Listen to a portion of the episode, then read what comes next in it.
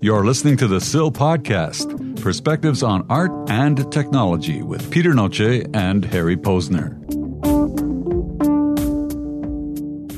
Episode 15 Accepting the Other. Does race matter?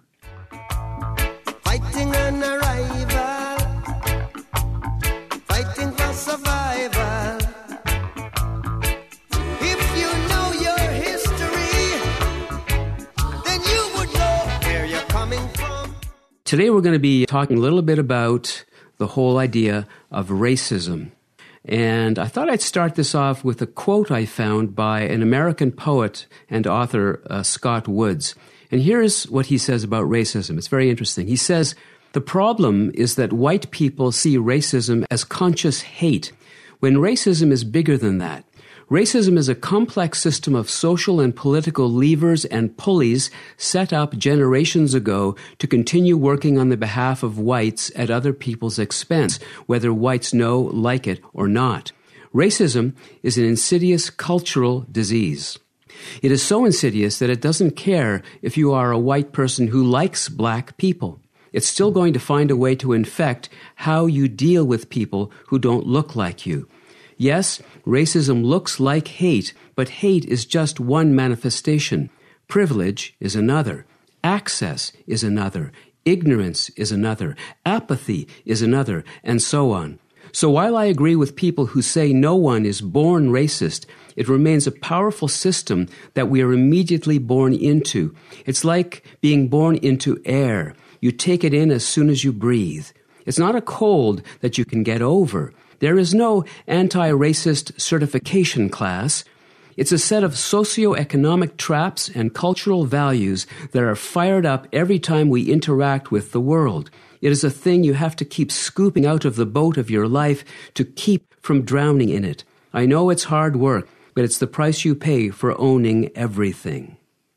So I thought that was a very interesting quote that we mm-hmm. could maybe just start with, which kind of points at the complexity of this issue, of this reality. What's your take on racism generally, Peter? Do you feel it's as prevalent as this quote suggests it is? It's around you all the time. By its very nature, it's discriminating in that it distinguishes in some ways uh, membership in a particular group or race from another. So there's a distinguishing mark. So that in itself, if you go to the definition of the word discrimination, that is discriminating. It, it is differentiating. There was a point you made about it being a classification system, uh, which is used to categorize humans into large, distinct populations based on how they look, uh, their ethnicity, cultural, and other factors. There is that discrimination built into that definition. So if I hear you correctly, you're saying the discrimination has to do with classifying groups of people in certain ways. Yes, but we give discrimination a negative uh, definition, do we not? What's the positive definition? Well, the word discriminate, is it really totally negative or is it differentiating things? Is it an attack on someone? Well, that's a good question. If I put an Italian and I put that Italian beside a Jamaican, beside a cosmopolitan Russian businessman, let's say, Mm-hmm. we're going to see three distinctly different worldviews in a way, three distinct ways of being in the world that have their own unique characteristics. So maybe we approach it from another angle. Maybe we go from a point of what race is not rather than what it is. How do you mean? Well, race isn't a religion, Right, it isn't a nationality, it isn't a social club. right. So you can't really opt into or out of a race. That's right. But we found many ways to skirt the issue. For example, by changing one's name, hair, or the look of their body or body features. Mm-hmm, mm-hmm. Race is a factor in one's identity. It provides a basis for recognition, belonging, and reference. Right, it's genetics, basically. Yes. basically. Yes. I mean, the point is that going back, back, back genetically, we weren't as distinct as we are now in terms of the various groupings out there. We were more cut from the same genetic cloth, if you like, and then elaborated out through evolution, became different and more unique in terms of the various groups that are out there, genetically speaking. Right. There's an identity associated with race. So basically, what you're saying, if I hear you, is that racism comes from a kind of deep over identification with your own genetic roots. Mm-hmm. Right? To, to the exclusion of others, or to the point where you look at anyone who is not in that group as being perhaps less trustworthy or more dangerous or suspect in some way. Yeah, well, race doesn't really make any references to measures like where you live or how much money you have or don't have or mm-hmm. what you're worth as an individual in any environment. Right. So circumstances arise attributing race to these factors, they kind of come forth as a function of attitudes, biases, history, preferences. Mm-hmm. I'm kind of meandering a little bit here, but I'm looking for a, a point of discussion. Well, have you found yourself, for example, having racist thoughts? Have you caught yourself kind of being racist at certain times in your life? I know I have. Yeah, I try hard not to, but I probably have. Uh, I mean, nothing comes to my mind immediately, but I do think of, for example, associations. A good example is like what you see on the news that you hear about all the time, especially in the US, where you hear this more often than here, but where there is a stereotyping of an individual. So, for example, a young black man comes out with a parka and a hood over his head. Right he automatically gets questioned or arrested or gets accosted in a way that others don't. Mm-hmm, mm-hmm. Uh, there's a profiling. Right, but on the other hand, he's profiling himself by wearing the fashion of the group that he's associated with. In a way. That's true. Right? He's saying, This is me, I'm from this group and proud of it, and I'm different from you, white boy by virtue of how I walk, how I talk, how I dress. Going back again to that identification, that over identification with one's roots can lead to racism, actually results in racism in a way. It's not even one group's fault, it's all of our faults for being so identified in our culture, in our family, in our genetics. Right. For, that leads for to it. being so responsive to those cues, you mean? Yeah. How do you get beyond the identification with your own tribe, so to speak? There is a piece of information that suggests there's a, a neural circuitry that's involved in a person's initial categorization of another. Mm-hmm. There's actually research oh. that attention to race occurs within 120 milliseconds after you see a person. Yeah. However, it's when certain beliefs, attitudes, opinions, assumptions, and biased conclusions about race are assigned to that perception that they evoke discriminatory responses, stereotypes that we were talking about. Mm-hmm, mm-hmm. So maybe this is partly why race seems to matter in virtually everything we do. Well, it matters when one group or more groups are kind of held back in some way, whether it's in education, in job opportunities, that sort of thing, or in the way they're treated by the authorities. Let's bring technology into this. The Rodney King video right. that sparked riots in the streets of America. That was something that was directly attributable to the fact of uh, technology being everywhere now and video technology being everywhere now. I didn't realize the extent of that discrimination from the point of view of the police until I saw that mm-hmm. video and others like it since, where I'm thinking to myself, yes, you can see that there's definitely an issue there. It's real, it's not being made up. That the video helped us really see the truth of it, right? Mm-hmm. You're Jewish? Yep. How did you experience it? Dirty Jew. Get the dirty Jew. And uh, yes, I had to deal with that when I was younger, not in my adult years. But my parents, um, bless their hearts, were racists in, as well. If a black man walked down the street, my mother might lean over to me and point at him and say, Schwarze, a black man, black. Schwarze. And you could tell in her voice that she was a bit nervous, that she had the, that same sense of worry in discriminating. Right. And you just made me think of something. Uh, Yeah. How much of an influence your upbringing is on the way you approach racism. Yeah. No, I mean, you have to be practical too. I'm not going to go to Mexico anytime soon. Okay. Not because I think Mexicans are bad people, but the reality is that violence down there and the drug cartels and all of that make that culture a bit toxic for a lot of people like myself. So I'm not being racist there. I'm just looking at the situation there and saying that is a dangerous culture to go into right now. I'm not about to go there. Other people aren't as afraid as I am of going there, and they go to Mexico quite often. But You, have a reluctance, you have concerns. yeah, and it, that doesn't mean I'm racist. If I point out that Italians talk with their hands a lot, mm-hmm.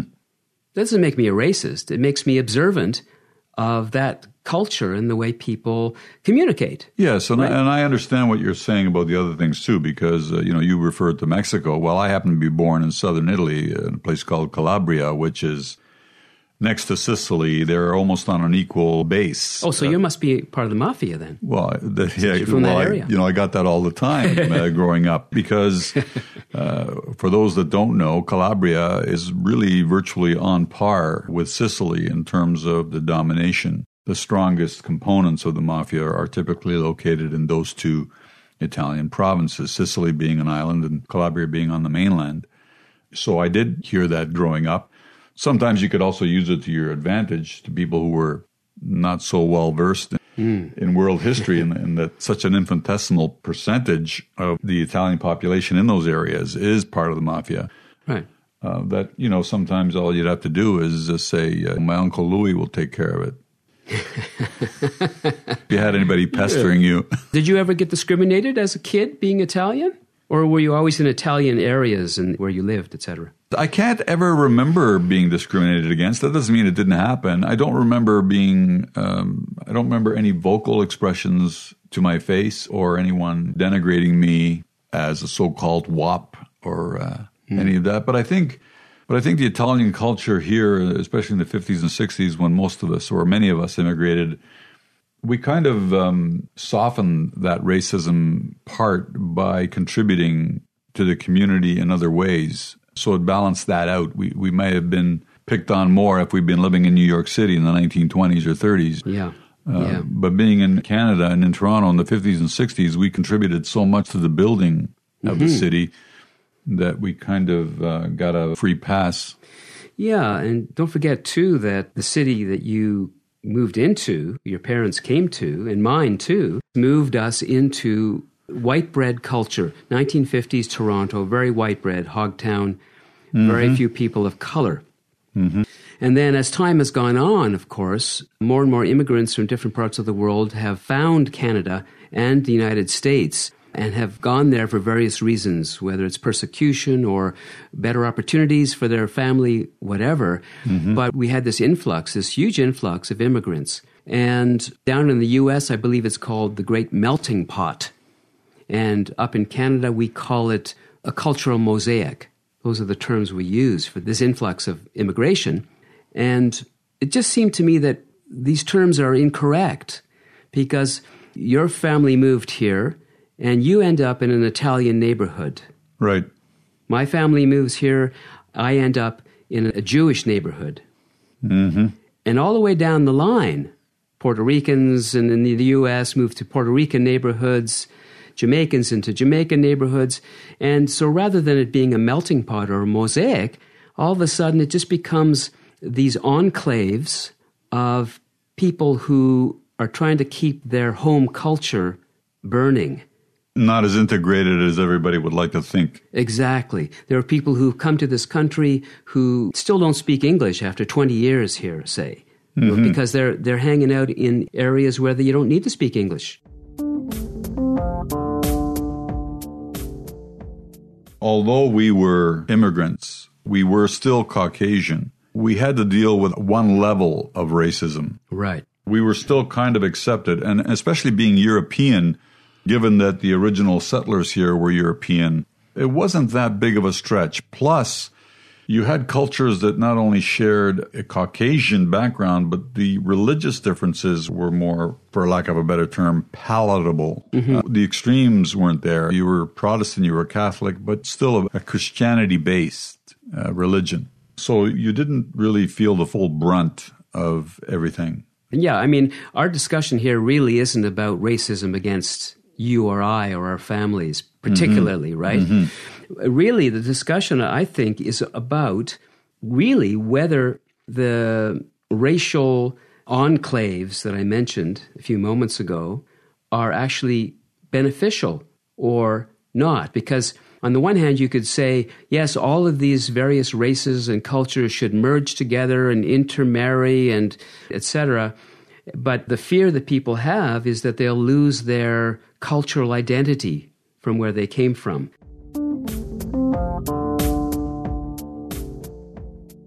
the majority of the problem lies in the adult part of the culture.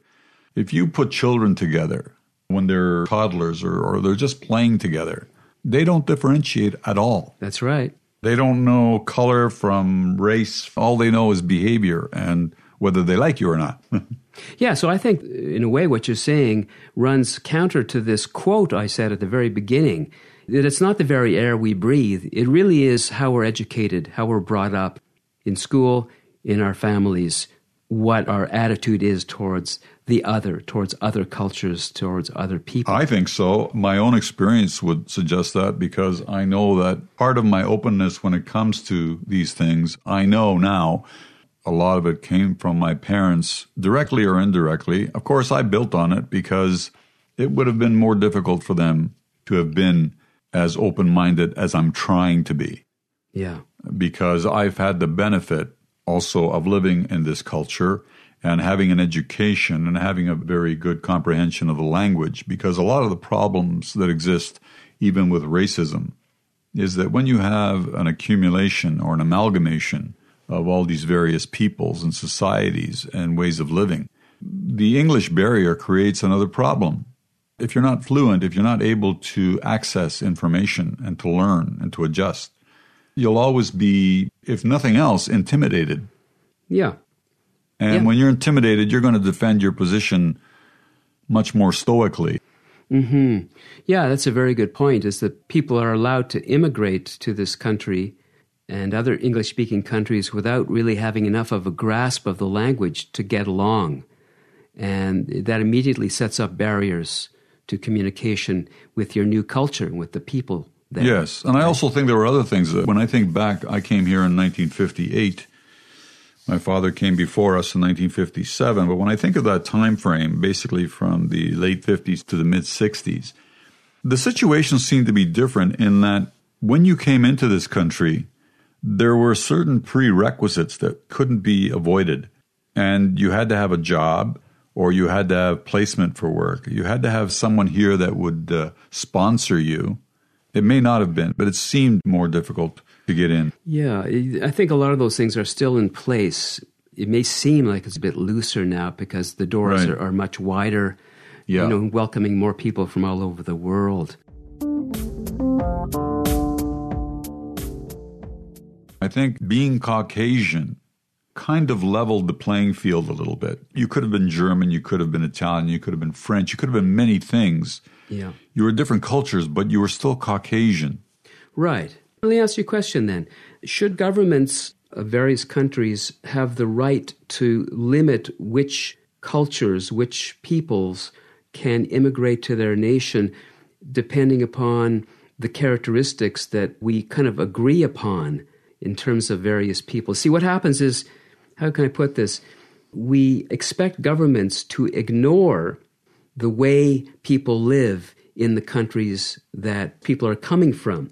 You mm-hmm. know, so if you're coming from a, a, a nation that is laid back, it's a tropical nation, people just move more slowly, they have a different kind of work ethic, etc., a different kind of attitude towards life. Maybe your country is not the best place for those people in terms of a nation that you need, where you need people who are more industrious, more go getters. Maybe you want less of those kinds of people in your country.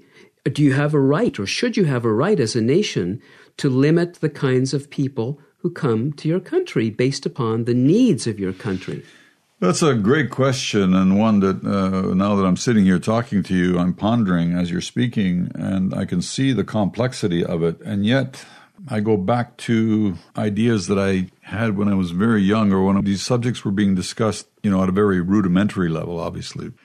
I used to use this analogy the speed on the highway, the maximum limit, let's say, is 100K. Now, there's 20 of us that are about to get onto this highway, and we've all got different colored cars and different makes, but the rule is 100K. That's, that's the governance. The governance is the speed limit.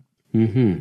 Now, I don't know if you could apply such a simplistic approach to. No, okay, but wait, let me just stop you there. All right. So let's say a certain percentage of those cars and those drivers are very, very cautious on the road. So cautious that they'll go 40 kilometers per hour in a 100 kilometer zone, Yep. making it dangerous for the drivers who are going the normal speed. Don't you have a right as the operators of that road to say, I think we will not welcome those people onto the road? Oh, absolutely. I mean, the speed limit, when I said 100K, what I meant by it was it tops at 115 and you can go 95 or 90, but you can't do 60. Right. So don't you have the right as a nation to say we don't welcome peoples from these areas because they tend to drive way too slowly? Well, but that's a generalization. You're encompassing an entire race or nation into that rule. My position would probably be let's uh, give them a shot. And I'm sorry, you can't because it's not about you being Turkish or Armenian or Russian or Jamaican. You're not abiding by the rule. So you can't actually paint the individual with the culture they come from and make assumptions and then make decisions based upon that. That's what you're saying. I don't think so. I don't think you can say all Chinese drivers are bad drivers. I don't think you can make these broad assumptions, even if you have a lot of examples. Mm-hmm. Because I know myself within my own culture, I don't like a lot of my own people. I don't mean that I hate them, but it's not something that I aspire to.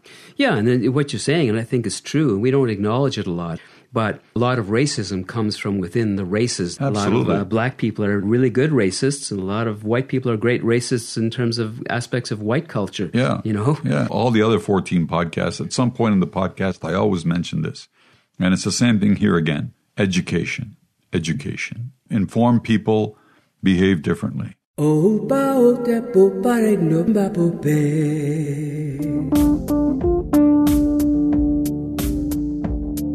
The SIL Podcast, Perspectives on Art and Technology, is a Connecting Dots Media production. Available at connectingdotsmedia.com.